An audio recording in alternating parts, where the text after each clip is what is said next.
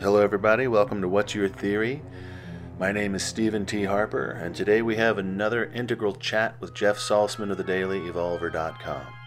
Today's going to be part three of a series we've been doing that's basically values we cannot evolve without, right? So these are the, the good parts about traditionalism, the good parts about modernism, the good parts about postmodernism that we need to remember to keep in mind to carry with us as we head into what hopefully will be a bright, bright future as a species. But you never know.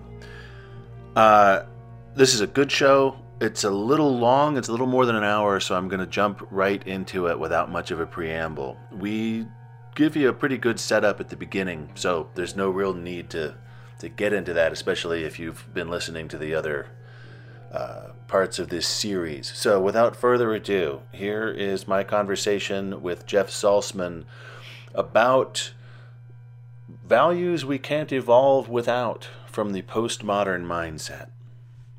Stay tuned.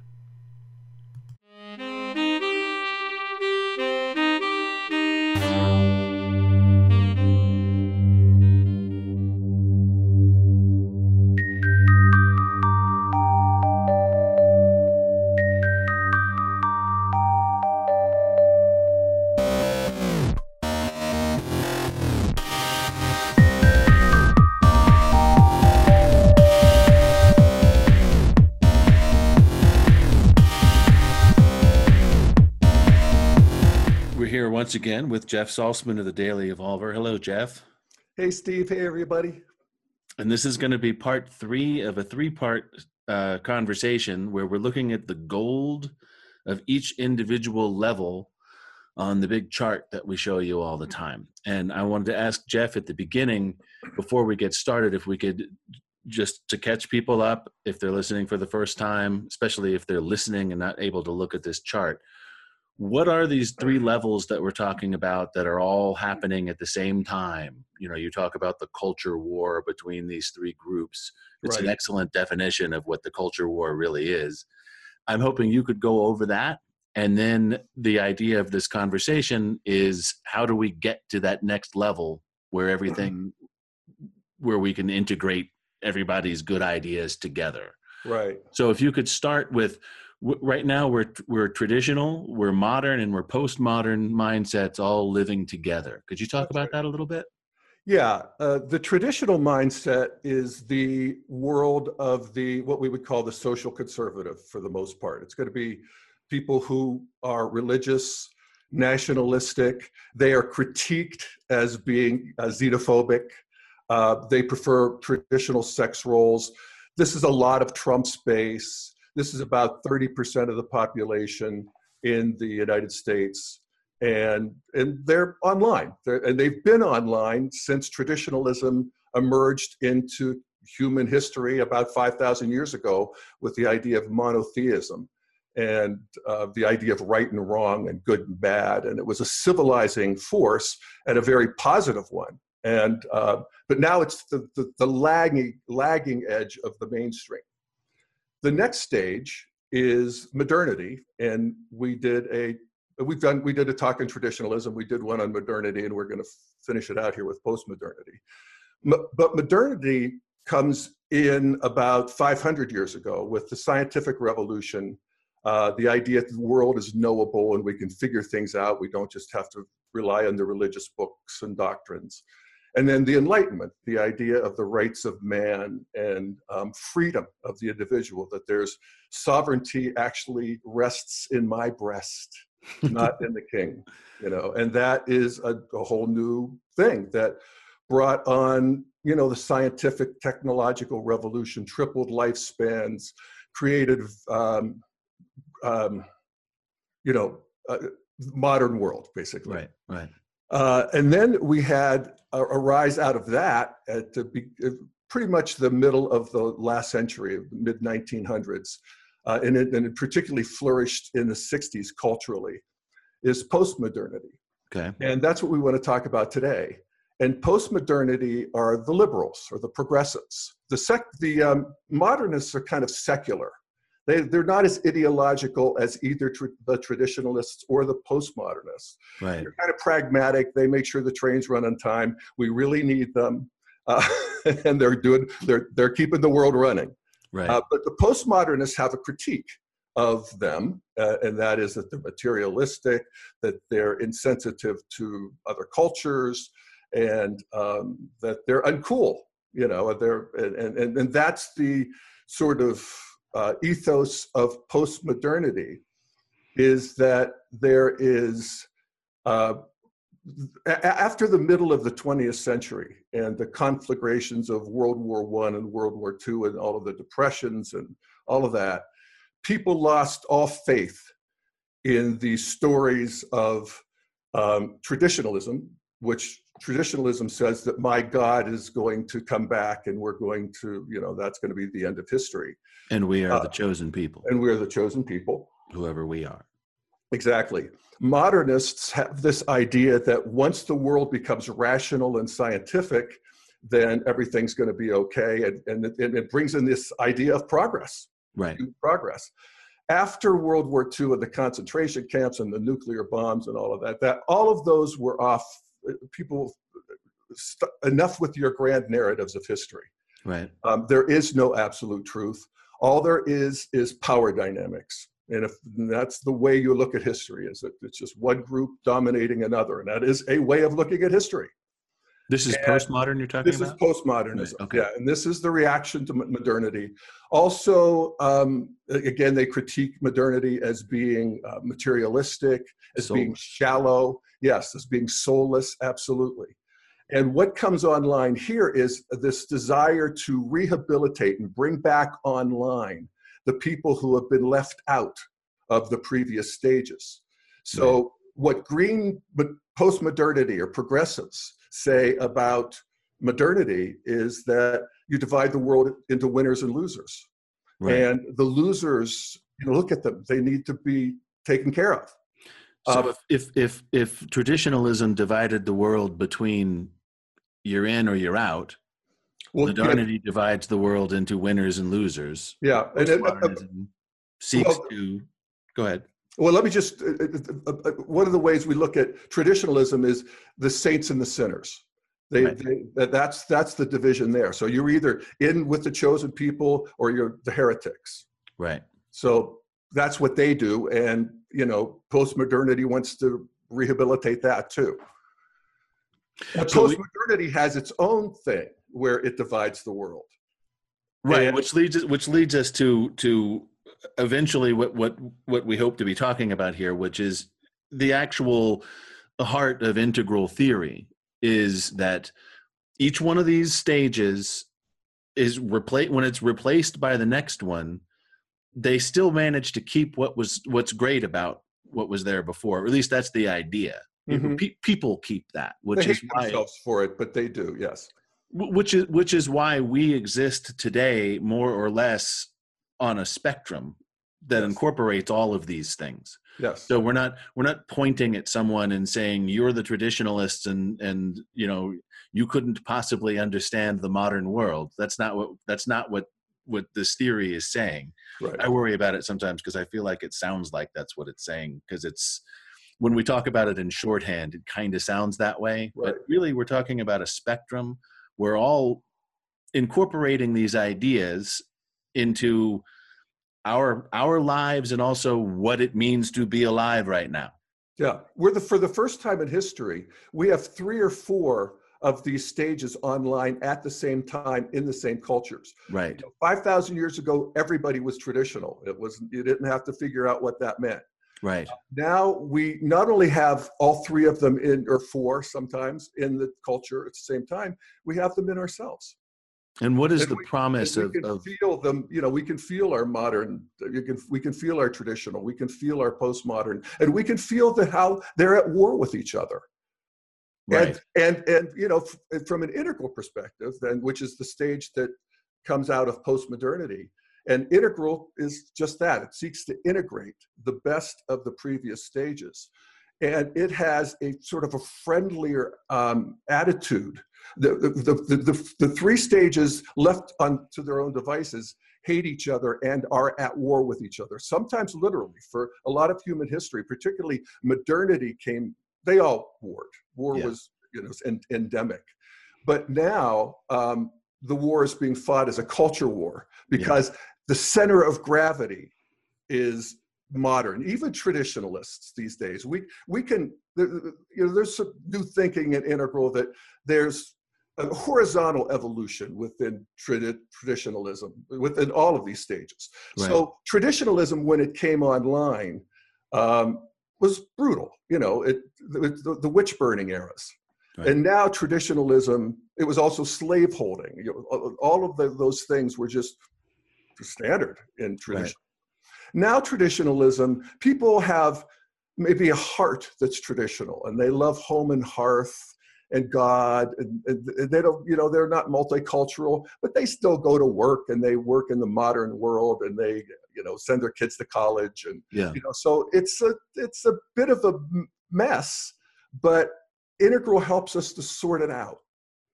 And time helps to sort it out, because I, I, I think it's important to mention when when we're talking about these things. So there was also slavery through half of the time that we're calling modernity. But what's interesting about it is modernity, the coming, the the dawning of of um, that ability, the ability to think about things in that way, is what eventually, at least in the in what you know the developed world, did away with slavery. Right. Yeah. So there, there certainly was slavery at the beginning of the Enlightenment and, and at the ending of the Middle Ages and all that. And it carried through in the United States um, legally and technically until the yep. Civil War. Where some of the Enlightenment thinkers owned slaves. Right. Like Thomas Jefferson. So it's all a matter of working things out. Yeah. The human race is growing. It's evolving, which is what... what integral theory is really about. It's an it's an expl it's an explanation of how consciousness evolution works. Yes. Right. So right. one thing that I think is really important to note here, and I'll I'll put this chart up again while we're talking about it, um, is the speed at which these things these things begin to to change. So you had the the tribal mindset going on for fifteen thousand years. And then ten thousand years into that, we hit, you know, what, what we call traditional. But again, at the time, five thousand years ago, this is the new radical thing that allows wow. the, the large city states to work together and, and nation states. Um, and then now forty-five hundred years later, modernity comes in, four hundred years later, post-modernity. So you see the speed picking up. Uh, we're in post-modernity right now, and as you have mentioned, that that integral theory is positing that this next level after postmodern, the the beginning of the integral level, is happening right now. It's not; it hasn't reached its, what do you call it when it sort of saturates the culture enough?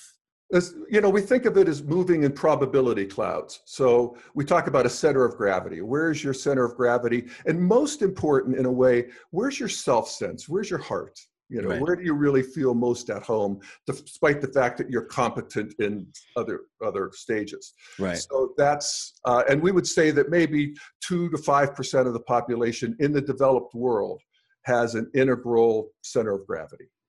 And again, the promise of this, which is what makes it so appealing to me, as if you're a regular watcher of the show, we're trying to reach Star Trek, keep away from Planet of the Apes. That's all, that's all we're trying to do that. here. So, you know, in, in having these chats about integral theory, I think integral theory is a great uh, tool for, for seeing a path, or even just sort of following the the direction that it's going, seeing it from where we need to go, but also just seeing how it happens. I think, I think it's a really interesting idea. And the beauty, just before we launch into the actual conversation, the beauty of this next level that is happening right now is it's the first one that doesn't think it's the only thing that's correct. Yes. It allows for the other things to exist. It says, yes, of course. It's the one that, that actually, it's the one that maybe is just able to look at the whole thing in the way that I just described. Yeah, it sees evolution. Uh, that, that's one of the insights of, um, of, of of um, integral is that it, it sees the evolution of, co of consciousness and culture mm-hmm. in a way that the previous stages didn't. Um, the, you could argue that modernity and the Enlightenment saw that there was an evolution of culture too, but they thought that theirs was the apogee, that right. you could never get any further than rational thinking. And, uh, and Integral would say, boy, you sure need rational thinking. You can't do without rational thinking, but it's not the only thing. Right. And, and so it, it integrates, you know, the, the spirituality. It, it, it integrates, uh, you know, sort of the animal minds that we all have right. in ways that are beautiful and re-enchant the world. Right. That's important.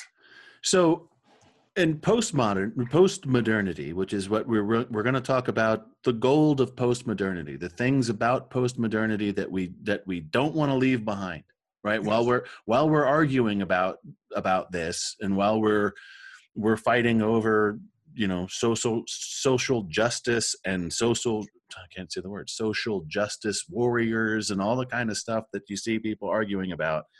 Fine, let's have the argument, but we want to talk about the things that we don't want to leave behind, right? Right. So I have a video that I'd like to play. I actually have two videos that I want to play today. Oh, cool.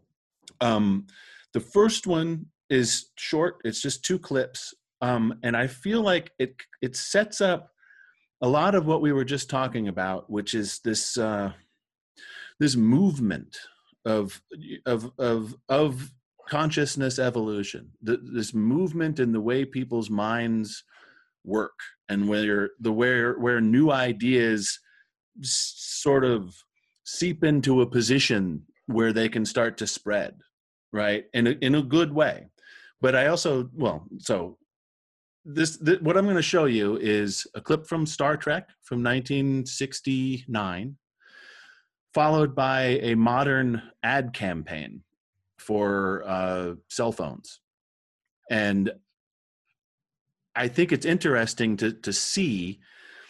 So nineteen sixty-nine is the, is the height of the Cultural Revolution happening in the United States, right? Um, this is when postmodernism really came in and staked out their territory and said yes. more war in Vietnam and, and civil rights, very much about the hard edges of, of modernity being softened a little bit with, like, let's remember things like like justice and or, or not just remember them, let's elevate them to the importance that they really have.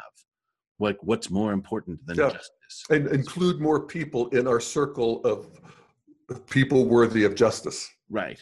Yeah. So what I'm going to play here is, I think it is baby boomers who are creating Star Trek for younger baby boomers. And they might also be, was it Silent Generation that was before baby boomers? Yes, I believe so. Okay. It might, these might actually be Silent Generation creators. I'm not really sure what generation Gene Roddenberry was, but this is the height of, of the Cultural Revolution. And these are artists in high commerce, liberal Hollywood, right? Uh, creating and disseminating these ideas, not creating the ideas, but disseminating these ideas into mass consciousness. Um, cool.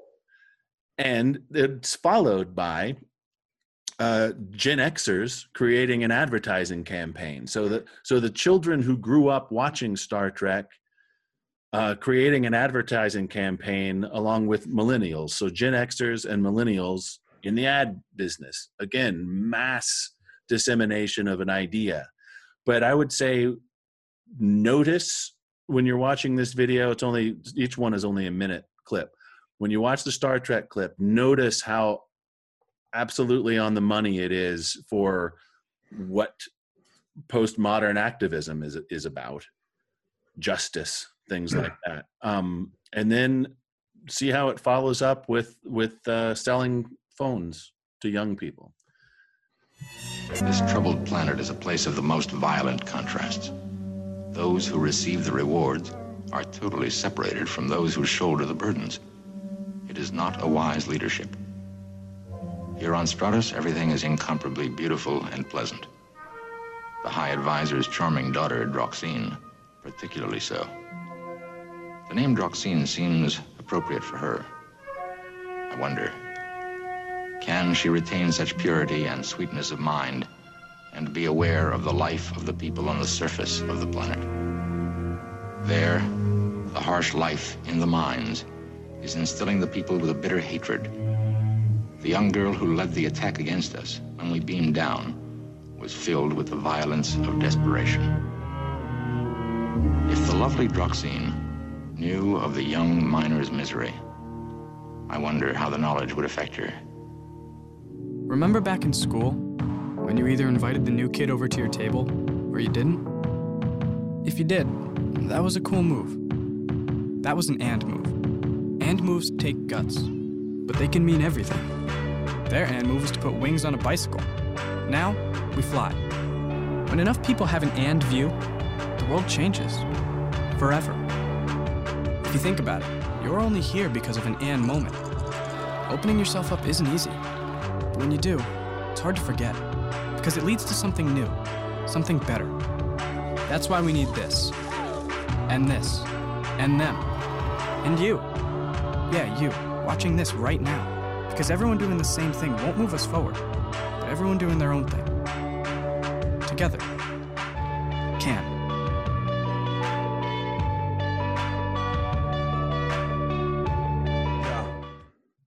Very good. Yeah. And that, that if I may comment, that the, Please.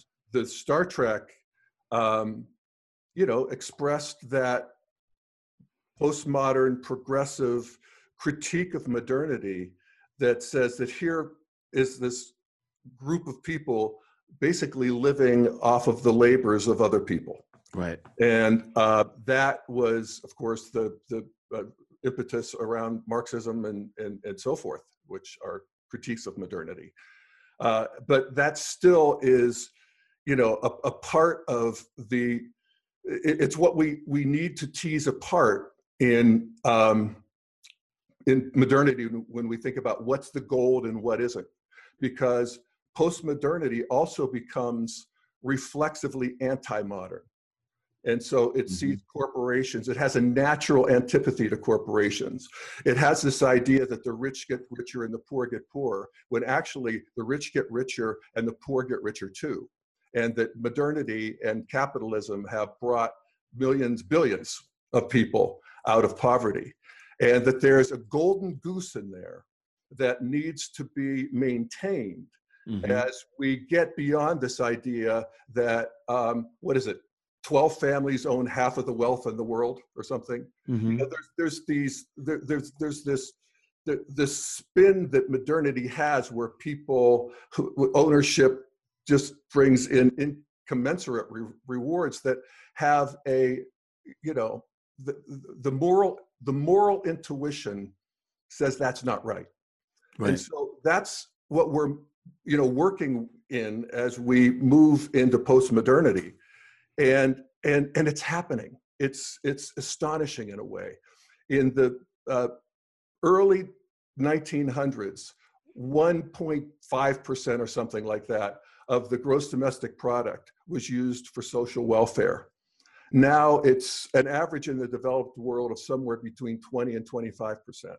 Mm. And, uh, and that just happened, whether it's a Republican, Democrat, that's, there's an inexorable sort of redistribution that is already in progress. It's going to continue. But uh, that's the, the gains that postmodernity have made economically that are really important. And that, that deals with that first video, that redistribution thing, that part that becomes sort of morally offensive when we yeah. see people with, you know, I was just down in Cabo San Lucas and looking at some of these yachts. Right. And there I was staying in a beautiful resort, and you know, there's all these complicated things, and a lot of people, you know, a lot of, you know, I'm a good old Boulder liberal, you know, I'm green, I'm neck deep in green myself, and I have all kinds of conflicts around turning on lights and the, the my carbon footprint, and mm-hmm. these, you know, that I still eat animals, you know, these things have a, uh, you know, I'm a I'm a conscious hypocrite right. around these things, as a lot of people are. And, you know, working on it, I guess, but also feeling the pull of by other stages. I thought it was interesting in the Star Trek clip, the way Spock framed the problem was this young sort of, she was sort of like a princess type character in the, in the beautiful cloud city that lives above the troglodytes, which they literally called them troglodytes in that episode of the show. Um, it was her youth, you know, and it, it was a matter of, it was, he framed the whole conversation strictly in a matter of awareness, as a matter of awareness. Yes. I wonder what, what would happen if she knew. Yep. You know, and it's that to me was like, so this is now seeping into the culture. They weren't really talking about stuff like that very much before, you know, only in really in science fiction at the time, which, you know, science fiction is the mythology of the modern world, basically. So as that seeps, it certainly, it certainly went into me as a child when I was watching these shows in, in reruns ten years later. Um, I, I found that very interesting. And then, and then the other thing, the second bit of it was what, almost fifty years later, you know, and it was, It, it wasn't, I mean, first of all, it was a commercial, so it's not angry, right? It's a, it's a hopeful thing. It's trying to make people feel good. But what it's putting out there with, with which what I just have always thought was a brilliant campaign by Android, be together, not the same, because that's, that's the thing. Like, you know, that, that, that is the, the defining thing of that the millennials and the, and the generation coming after them is that freedom of expression, freedom to be yourself, but inclusion. Everything is inclusive. And it used a lot of the language that, that Spock was saying, he, but just less, it wasn't judgmental, I suppose. It was the, or I don't know if judgmental is the right word. It was, uh, what what is a more hopeful edge to being judgmental? It was aspirational. Yes. About inclusion. Yeah. Right. So it was, it was a very similar message, yeah, but a different attitude. And the other thing that I thought was very interesting about that, from the, from the idea of the, of it, the consciousness evolution moving through history, moving through time, is that's exactly the kind of thing that people that I know with, with more traditional mindsets, that's the kind of thing that makes them nervous. It's the kind of thing that, that they're somewhat afraid of, certainly suspicious of. It is that speech that Spock gave is liberal Hollywood indoctrinating our children, yes, indoctrinating them into something that I think is a great idea. Right. Well, and if you look at, uh, you know, this is the traditionalist critique of Hollywood. It's why they hate them so much. I mean, the business, It just the, the cultural message is business, corporations evil, Christians hypocrites. You know, it's that there's some exceptions for sure, but the culture really, and, and that's what postmodernity does. It attacks the institutions, right, uh, in, in a way that uh, undermines them, and that's actually progress. But it doesn't feel that way if you're identified with the institutions. In exactly the same way as you've explained before, how modernity attacks the um, religion. It, it attacks religion, but it, it attacks things that are that are. It attacks all of religion and and what's the word? Uh, uh, spirituality, superstition, magic, superstition. Yeah. Right. So in so doing, it throws the baby out with the bathwater. Right. That's the danger. That's yeah.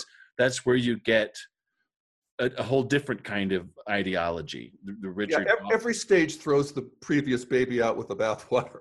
Right. So we can see you know, that happening with the postmodern throwing yeah. out what you just said. Hey, wait a minute. Let's not forget that we're feeding billions of people yeah. what we used to do. Yeah. And and it's also it's this it's this need, as it happens faster and faster, is it's got to be better right now. Yeah. You know, like yeah. well, no, like you know, modernity got rid of slavery. But yep. it took them three hundred years to do it. And tripled lifespans and created, you know, a, a but piece. The point is it doesn't happen right away. No, it does not happen right away. People were thinking modern thoughts three hundred years before the French Revolution. Right. Yeah. And people are thinking postmodern thoughts two hundred years ago. Absolutely, they were. As we've yeah. said, we're on a spectrum here. Everybody yeah, isn't, none there of us people, fit neatly into Emerson and the Transcendentalists, uh, Whitman. Uh, these people were, you know, leading the charge. Mm-hmm. And, and then you get Mencken and, and Mark Twain and these people, they were postmodern early. But, and the Beatniks, you know, and then finally in the sixties, it just, it was a cultural juggernaut. And so there's, there's a leading edge. There's always a leading edge, yes. right? Of, again, I think it's, well, and it, it is the way it is in this chart. It is presented as a spectrum. I just think it's important to, to keep thinking about it that way, that there's yeah. bleed over from all of them, and there's always a leading edge. So, so you're just describing, you know, Emerson and Mark Twain as a leading edge of postmodernism uh, one hundred fifty years ago. Well, now this this integral level that sees the world as alive and evolving, which sort of almost sounds like something that would be acceptable to a modern mind, but not quite. Not, it's yeah. a little too wishy-washy. It's a little too not scientific to see the world as alive and holistic. Wait, hold on a second, right? Postmodern people don't have a problem understanding those words. But right. this this leading edge, there are people alive right now that are able to hold multiple perspectives. That's what it says on this line here. That that's the thing. Can see what makes sense about postmodern, can see what makes sense about modern and traditional, and not feel the need to kill everyone. yeah, yeah. Well, and I think actually your second, uh, the, the commercial, really was a great transmission of that in a way. That even that saying that you, you together but not the same, that's actually integral. Yeah. The, the millennials have a sort of a just an integral sensibility. They're they're they're tired of the fight. You can see it with uh, these young people at the Stoneman Douglas High School and stuff. It's just amazing how reasonable they are. You know, yeah, they're anti-gun. You know, there's you could say they're the political culture wars, but they're not in in the same way that my generation was.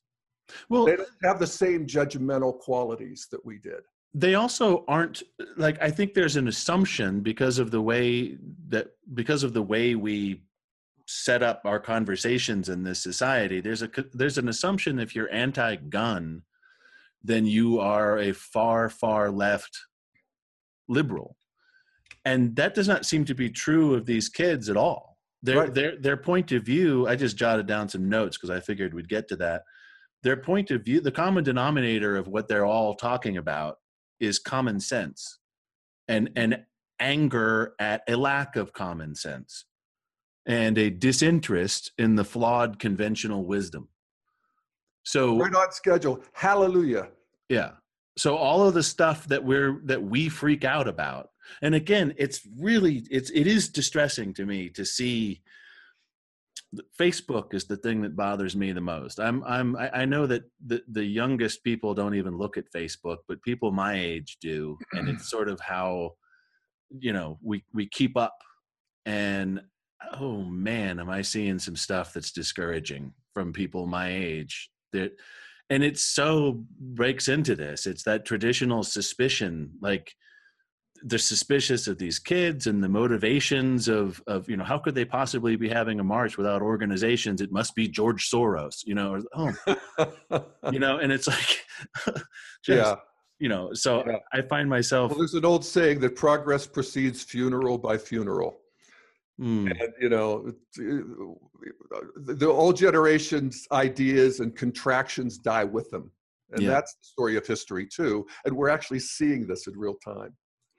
Boy, are you seeing it in real time. I mean, the, the listening to those kids talk and seeing, like, I mean, yes, they are being helped by people that are older than them. It, this isn't a school project. Right. Of course they're being helped by people that are older than them. But the people that are older than them who have been, we're locked in this world where, you know, you have the fire hose of information that we all drink out of, you know, and, and trying really hard in this new world that just came about, you know, with, with social media. It's only been around for ten years. We're all trying to figure out how it works and, and how to, um, to navigate it. Yep. the older people have found uh, a voice that works. Th- these kids' voice works because their point is, not only do we not care about all these various different cul-de-sacs that you've driven down, you know, and you're, everyone's got to, you have to please these people and you have to please those people. And, and if you do this, then you're way over the line above. Not only do we not care about that, we literally don't even know what you're talking about. What we, yeah. what we want is common sense, yeah. right? And it's like, oh, thank God. Okay, so we don't have to talk about all the stupid shit anymore. Yeah. Common sense, is this working? And people are going, yeah, that kind of makes sense. And that's the nature of integral thinking is, you know, it's common sense, but it's it's actually post-ideological in a sense. It's willing to take from everywhere, and it's willing to be friendly to everyone yes. and to respect their worldview. They, these three stages live in different worlds in a way. We call them world spaces. They mm-hmm. really don't understand each other. At, at Integral, I, I always love what Claire Graves, one of the great Integral pioneer researchers, said, that integral is the universal donor. It's the stage that can relate to and, you know, uh, be friends with uh, all of the previous stages and work with. And it's and, and and it just is, you know, lovely to see that coming online with these younger people. And I would say that that's also happening worldwide. Uh, yeah. And and it's one of the, we talk about how evolution evolves in these various domains of life. So there's the first person, it's how I see myself and my whole interiority. A postmodern interiority is different than modern and traditional and, and integral as well. Uh, also, how we deal with each other in the second person, the culture, our relationships, and so forth. Right. And then there's the third person, which is the world that we've created, the technological world. And the big te- technological uh, feature of postmodernity is the internet.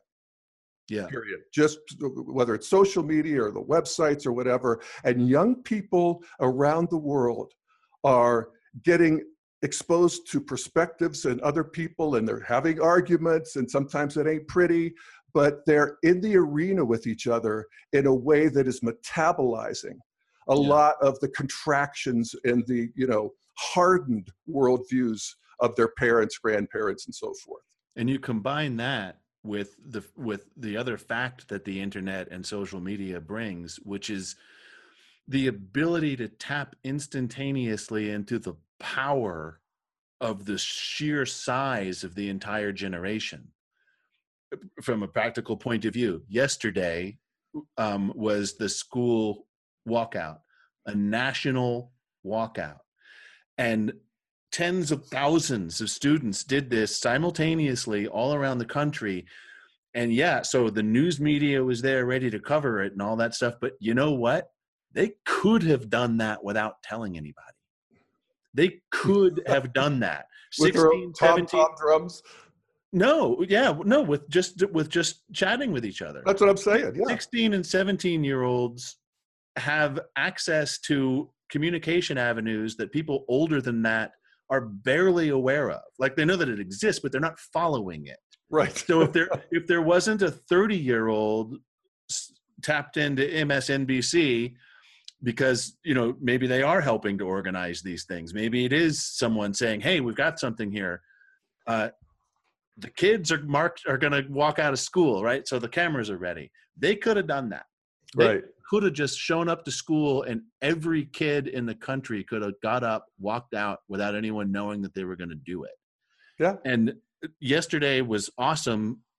But either way, what a show of power that is. Yeah. A show of, look, we can do things all at the same time, right? So we can vote for one person.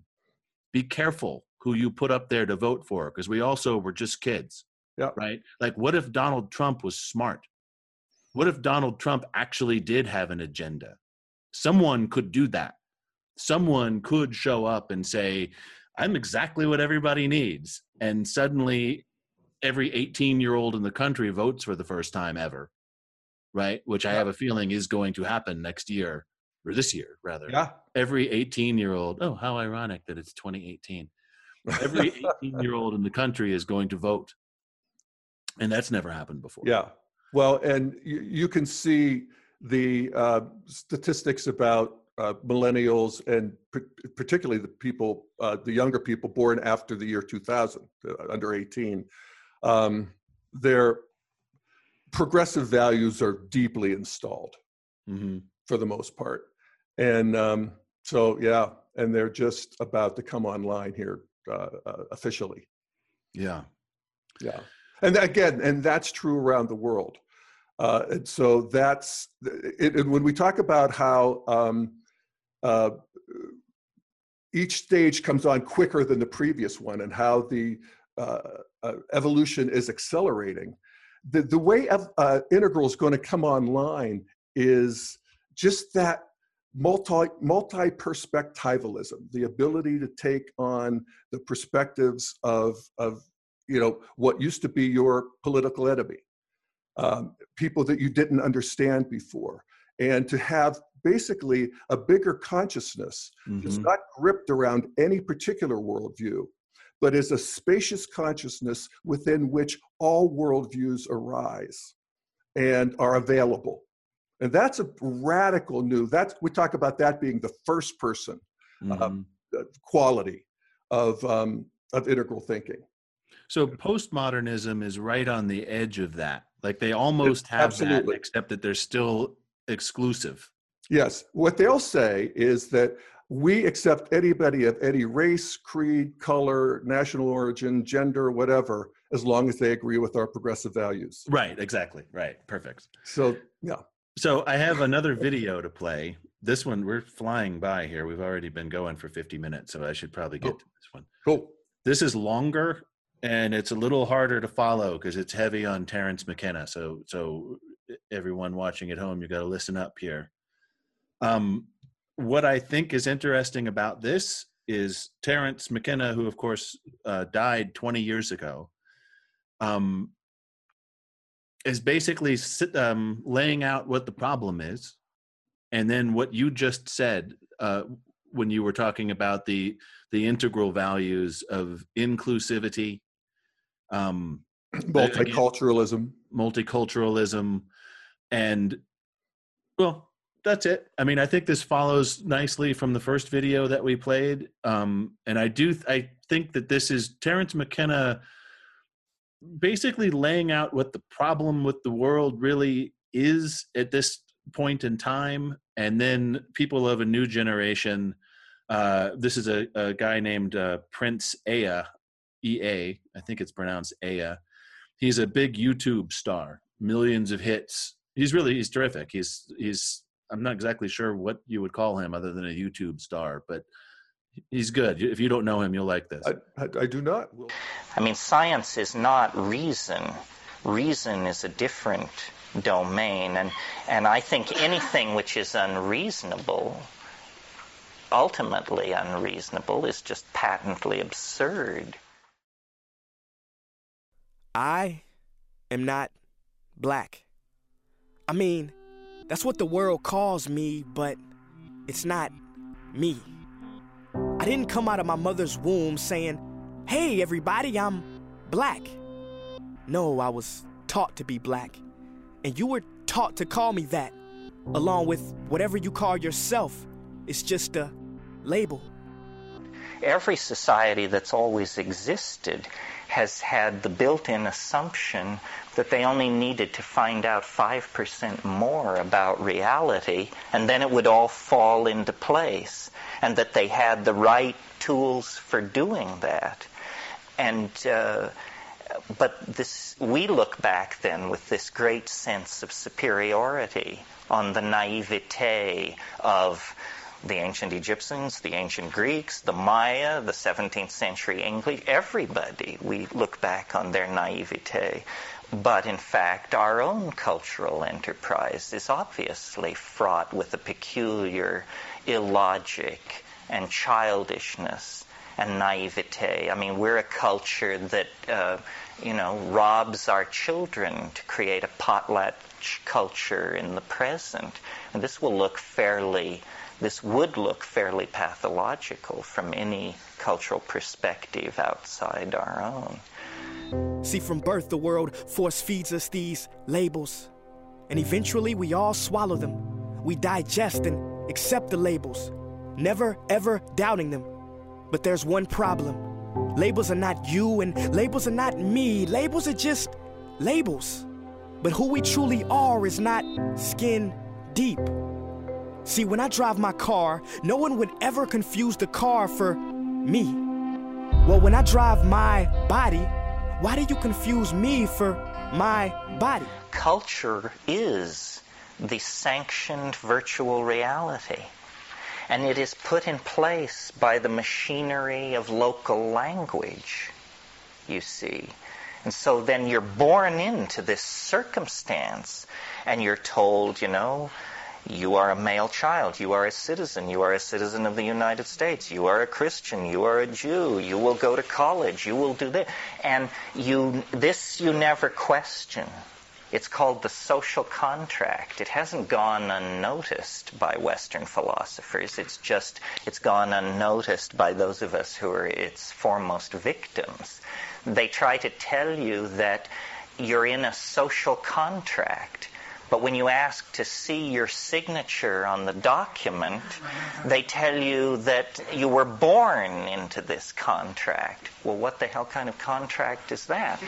It means that you were born into a kind of enslavement to a linguistically empowered paradigm of virtual reality within which you will walk around your entire life, constant, uh, you know, congratulating yourself on its accomplishments and uh, ignoring its uh, contradictions and weaknesses. Let me break it down. See, our bodies are just cars that we operate and drive around. The dealership we call society decided to label mine the black edition, yours the Irish or white edition. And with no money down, zero percent A P R and no test drive, we were forced to own these cars for the rest of our lives. Forgive me, but I fail to see the logic or pride in defining myself or judging another by the cars we drive. Because who we truly are is found inside. But within every human being, there is a kind of, at least the possibility, of a revulsion against this kind of uh, anesthesia of uniqueness, because that's what it is. You can put your uniqueness to sleep. And I just want to ask one question. Who would you be if the world never gave you a label? Never gave you a box to check? Would you be white, black, Mexican, Asian, Native American, Middle Eastern, Indian? No. We would be one. We would be together. No longer living in the era of calling human beings black people or white people. These labels that will forever blind us from seeing a person for who they are, but instead seeing them through the judgmental, prejudicial, artificial filters of who we think they are. Why not admit the obsolescence and bankruptcy of the old models and take our foot off the neck of youth and honor uh, an interest in psychedelic experimentalism, sexual redefining of roles, a new look at how we relate to work, a new look at how we relate to community, instead of marginalizing youth culture and defining it as a phase, misguided, naive, foolish.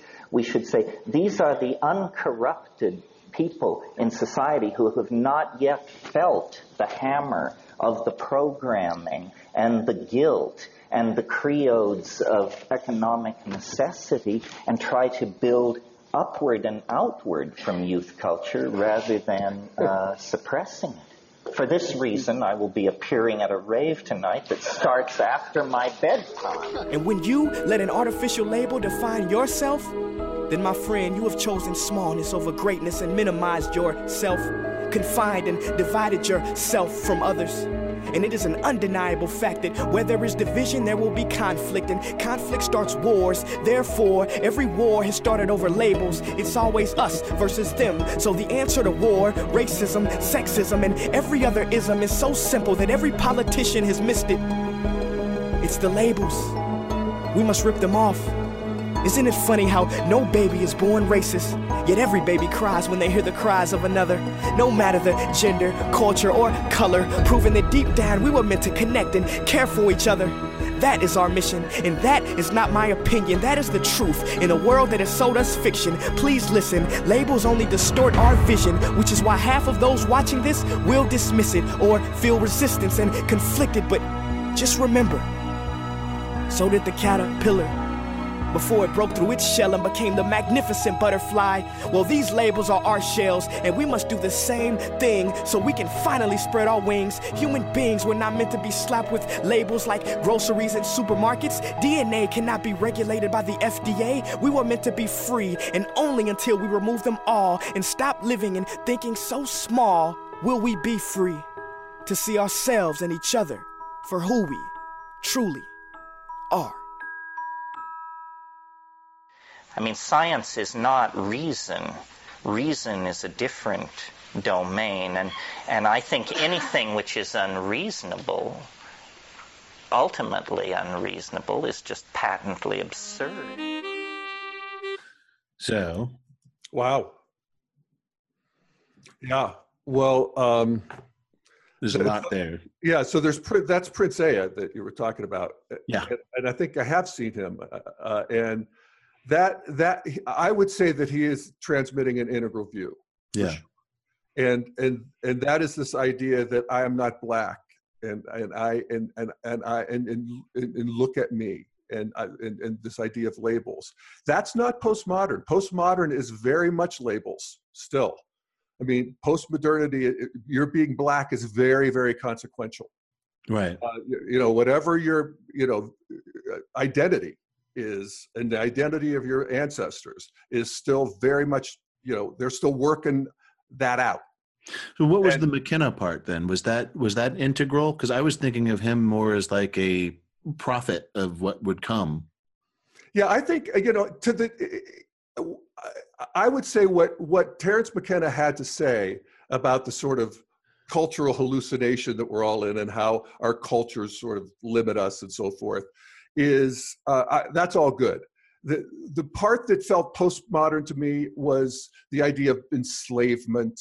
Uh, I also know that when he was talking, he was really a postmodernist who was critiquing and, and trying to liberate our generation right. from the, the constraints of modernity.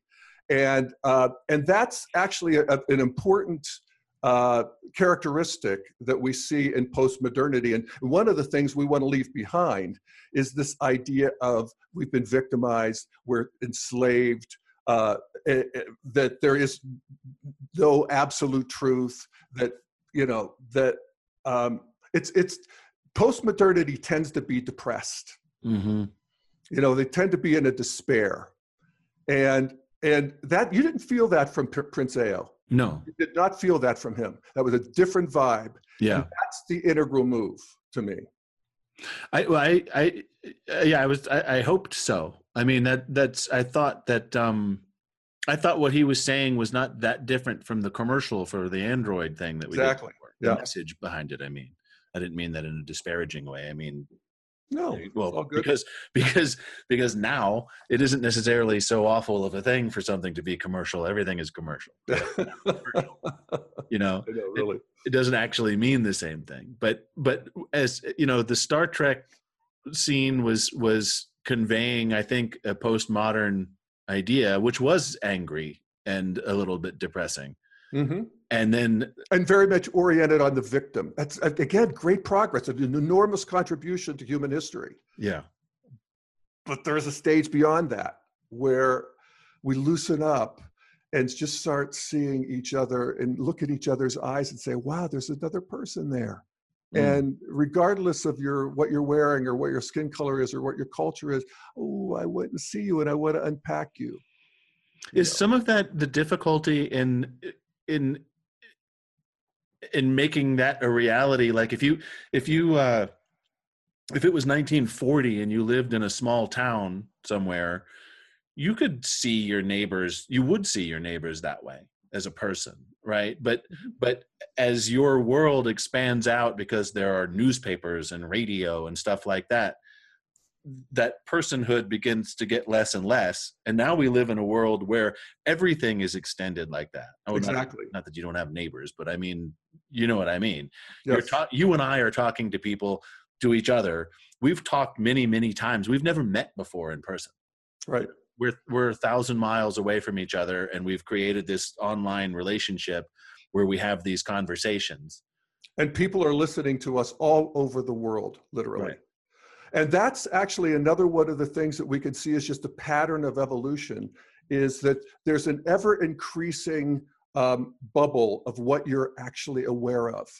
You talked about awareness earlier as being the key. That is absolutely the key. Mm-hmm. And we talk about it as the cognitive line of development, is what are you actually able to see? And at first we're able to see our families, and, and they're the ones we really care about, and then our bigger, you know, communities. And for traditionalists, that's it. The people in our communities, the people in our nation, the people in our religion. The other people do not get moral consideration in the same way. And a lot of people are still there. You know, that's as far as they've gone, and that's the way it is. But one of the things that postmodernity does is it becomes world-centric.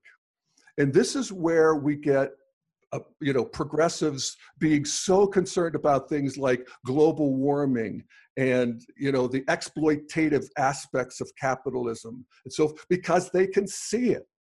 Right. Uh, people at earlier stages, literally, you talk about the world and the Arctic, and it's like, you're annoying me.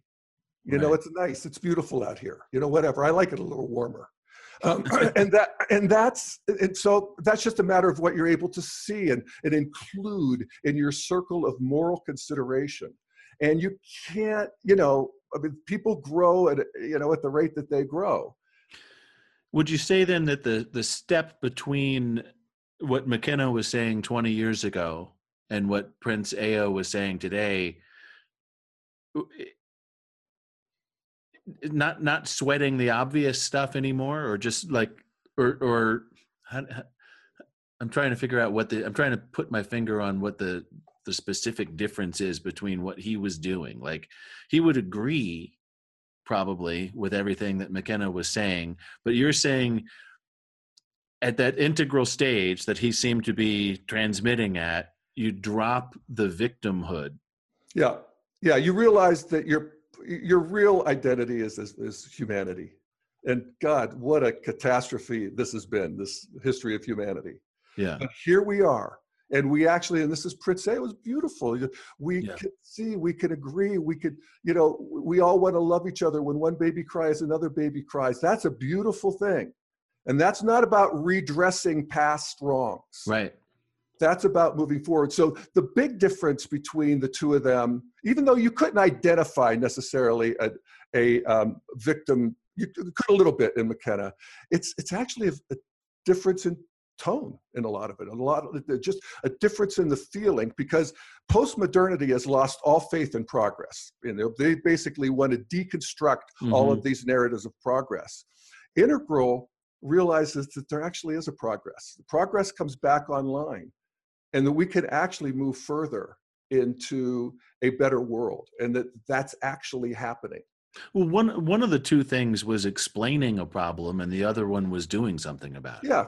The yeah. other one was acting in real time on the problem, which, by the way, for anybody who doesn't know that much about Terrence McKenna, that's what he was saying.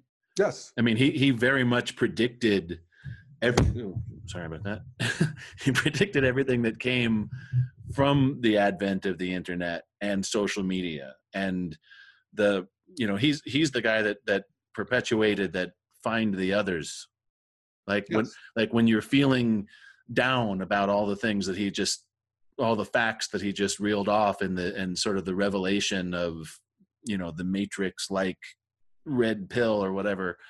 Um, if that depresses you, know that you're not alone, and through the value, the you know this miracle of social media, find the others. There are other people who understand what you're saying. And twenty years ago, there were less.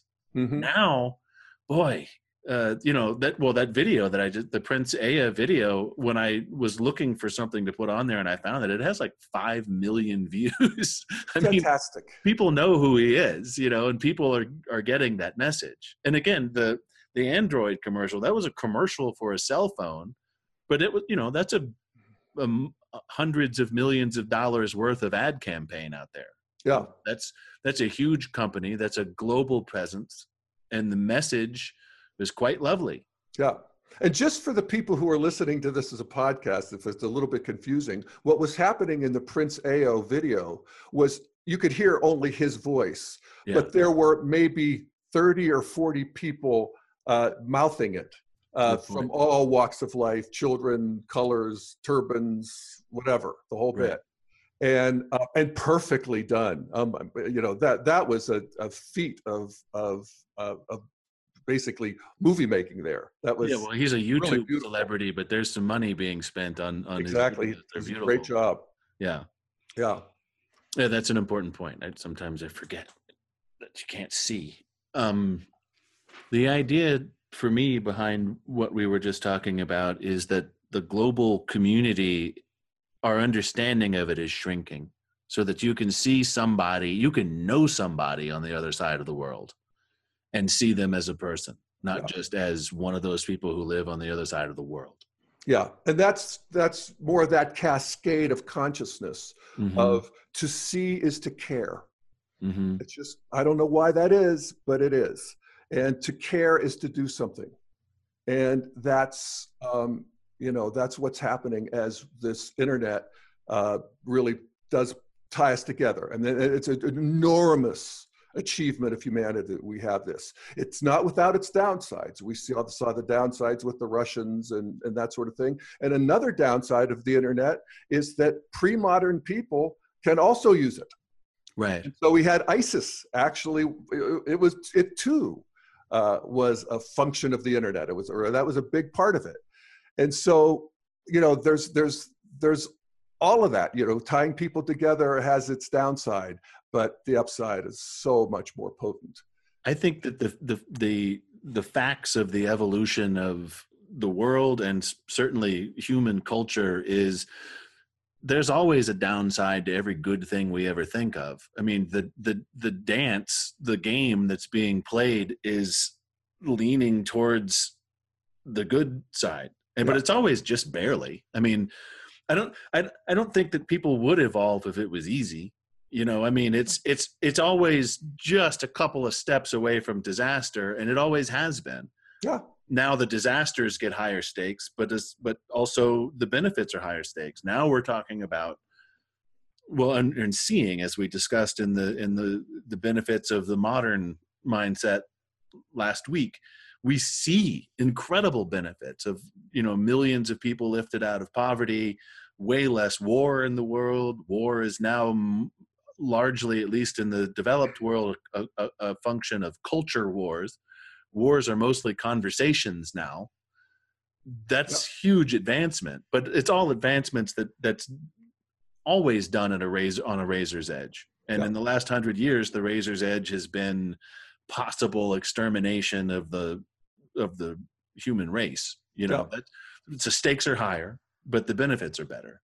Yeah, and that's still not off the table. That that kind of thing could happen. There's not a sort of a blind optimism to integral, but there is a recognition that there seems to be a, an erotic energy uh, that's sort of built into the cosmos mm. where we unfold to greater stages of competence uh, and ultimately goodness, truth, and beauty. Mm. And, and we can see that in history. Erotic, like, see, like procreative. Yes, the, the, the, the, the procreate urge huh. uh, that's just built into the into the universe. And, and we can see also that strangely, that beauty is created by a lot of ugliness. Mm-hmm. And truth is created by a lot of lies. And goodness is created through a lot of bad stuff. And that's just the sort of paradox of the whole thing, that, that breaking, once we break into integral, we could see that, yeah, that what a heartbreaking fucking catastrophe human history has been. And yet, you know, Dirk got up and wrote poetry. Mm-hmm. You well, know, metaphorically, procreation and birth is messy and dangerous. Yes. It, it usually works out, but sometimes you get syphilis, and sometimes the mother and the child might not live. You know, yes. Yes. It's, it's dangerous. Yes. But we and, seem to you think know, and we can see that, you know, there's, even though there's still Syria is as ugly as anything has ever been in war. And yet the good news is that it's just Syria and not the whole world, which is what it right. actually used to be in pre-modern times. Everybody was constantly fighting. Right. So, yeah. So uh, you don't want to lose track of the, you know, heartbreak and what still needs to be done. Uh, but you also don't want to feel like you're, I, I know when I was in my uh, uh, Master's of Divinity program at Naropa University, this Buddhist, very progressive, postmodern program, wonderful people. But the highest calling was to sit with the suffering of the ever darkening world. And that's, and that's that sort of depressed postmodern, you know, maybe we could at least make it easier for people. And you, we can serve as we die, you know, as we, and, and no, you know, we need something more than that. And, mm-hmm. and that's a new integral wave that's coming online that has, uh, you know, common sense solutions, and let's just work it out and right. see each other. And it's not that complicated, but it is a liberation from these past um, world spaces. Common sense solutions are possible when you get rid of the baggage. Yes, because the ideologies. I, at, at, at my generation, we're literally confused by the baggage. Like I'm, I, I can't even have a conversation with somebody who is my age, sometimes even a friend, when we disagree on these things, because it's like, all right, it's going to take me forty-five minutes to walk through all of the things that I consider to be false premises that this person's based his entire worldview on before we can even talk about whatever the subject is. Yeah. But the kids who were marching the other day, they don't actually even know what those issues are. They don't care and they don't know. There's something right in front of them. So it's like, it's almost like wiping the board clean.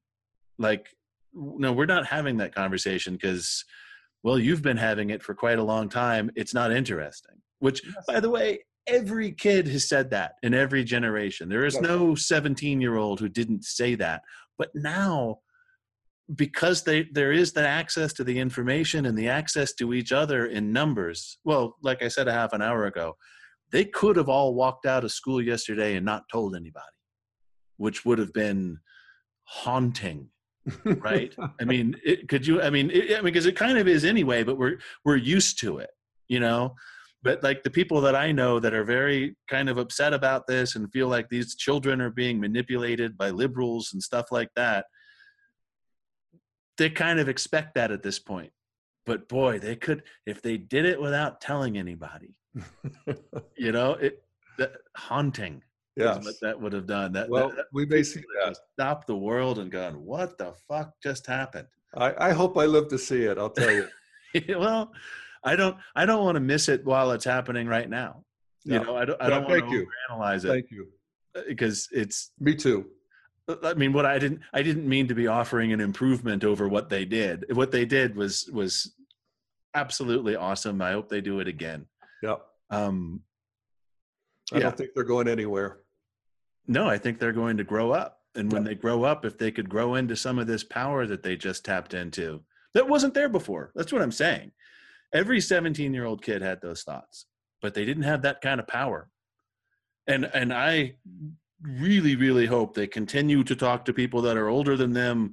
This needs to be done. Use this power responsibly, you know, Harry Potter, right? Like this, you could blow up the world like this.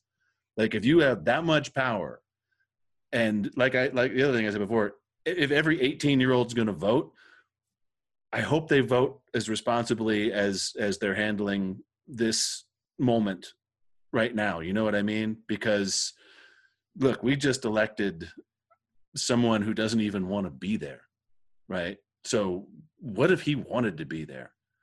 What if, what if, what if he had a plan, right? There's a lot of people out there who also have billions of dollars who are a lot smarter than Donald Trump. And if one of, one of them had a plan, like, hey, you know, I'd like to be like Vladimir Putin. I would like to destroy democracy. That would be kind of cool. Well, they could. So uh, I hope, I hope they, that the sixteen to twenty-five or thirty, whatever, however old they are, I hope they continue to uh, tap into the wisdom of the people that are ten or fifteen years older than that, because, you know, we've seen some shit and we're excited about what you guys are doing, but whew, you know, you've, you're holding Excalibur in your hand, so be careful what you do with it. Yeah, right on. Okay. Goodbye, everybody. Right. Yeah, thanks, Steve.